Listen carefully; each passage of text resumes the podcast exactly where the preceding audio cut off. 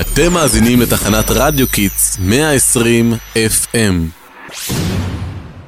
חבר'ה, קדימה, הגיע תורנו להיכנס. נו, כיתה שלוש, מבית ספר תלמי רון. הגענו כל הדרך לאמסטרדם, אז חבל שנפספס. יאללה, תלחצו על הכפתור.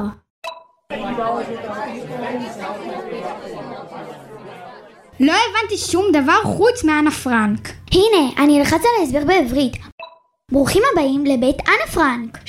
כאן בבית הזה הסתתרו אנה פרנק ומשפחתה מפני הנאצים במלחמת העולם השנייה. טוב, כיתה. היי שלוש, בבית ספר תלמי רון, תעשו סיבוב וניפגש כאן ליד הכניסה בעוד שעה. היי, חבר'ה, תראו, כאן אפשר לראות תמונות של אנה פרנק שהייתה קטנה. הידעתם? אנה פרנק נולדה בגרמניה. המשפחה שלה עברה להולנד בעקבות עליית הנאצים לשלטון ב-1993. אז זה הבית שהם עברו אליו? פה הם גרו כשהם עברו להולנד? אני לא בטוחה, אבל אפשר לסרוק את זה כאן ב-QR ולקרוא עוד על המשפחה ועל אנה. היי מיכאל, אתה רוצה לקרוא? הלו, איפה אתה? סליחה, אבא שלי רצה לדעת אם אנחנו כבר כאן. כן, אני רוצה לקרוא. הבית הזה, שבו היו משרדי החברה של אוטו פרנק, אביה של אנה, שימש כמחבוא של המשפחה שלה. אחרי שהנאצים כובשים את הולנד, הם מתחילים לרדוף את היהודים בה. נאסר עליהם להיות בעלי חברות, ללמוד בבתי ספר לא יהודים, ללכת לקולנוע, והם הוכרחו ללבוש טלאי צהוב המסמן אותם כיהודים. היי, רוצים להצטרף אלינו לסיור במוזיאון של אנה פרנק? כן, תודה, ממש מרתק עד עכשיו. שכבת ד' קדימה הצטרפו. אחרי אחותה של אנה, מרגוט, מקבלת זימון להעברה על חני העבודה, מחליטה המשפחה להתחבא מפני הנאצים. הנה אפשר לראות כאן את הכוננית הספרים שמאחוריה נמצא המחבוא.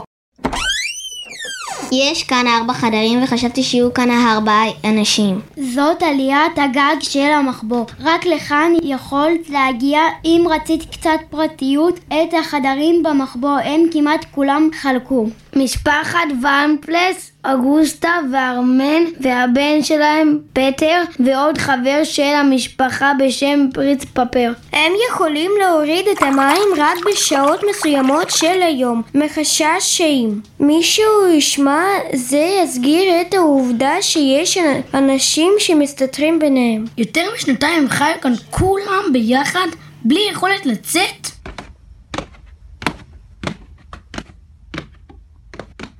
זאת עליית הגג של המחבוא, רק לכאן יכולת להגיע אם רצית קצת פרטיות. את החדרים במחבוא הם כמעט חלקו. אנה חלקה את החדר שלה עם פריץ פפר שהיה איש מבוגר. הנה החדר שלהם, תחשבו מה זה להיות סגורה בחדר עם מבוגר שבכלל לא הכירה. ובגלל זה, כתיבה של היומן הייתה בשבילה ממש מופלט. אין לה למי להתלונן. היא לא יכולה לדבר עם חברות או לעשות סרטונים. או אפילו לרקוד או לשמוע מוזיקה, למקרה שזה יעורר חשד. אז אנה ישבה כאן בשולחן הזה וכתבה את כל החוויות שלה. על החיים במחבוא, על ההורים שלה, אחותה, כל מי שהיה איתה במחבוא. ועל התקווה היומית שהמלחמה תיגמר, והיא תוכל לחזור לנערה רגילה שתסתובב עם חברות בחוץ, רוקדת ושרה וכותבת סיפורים.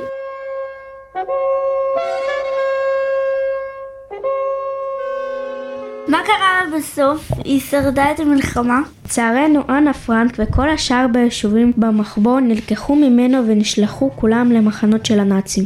אבא של אנה היה היחדי ששרד את המלחמה. אחרי המלחמה הוא החליט לפרסם את היומן של אנה כדי ללמד את העולם על זוועות השואה ולהנציח את הבת שלו. אנחנו ממליצים לכם לקרוא את היומן ולהמשיך לספר את הסיפור של השואה כדי שדבר כזה לא יקרה שוב. תודה רבה לכם שהייתם איתנו, אנחנו שדרנים של בית ספר תלמי רון בחריש, משדרים תחנת רדיו Kids. ביי! רדיו Kids 120 FM, תחנת הרדיו הראשונה לילדים ונוער.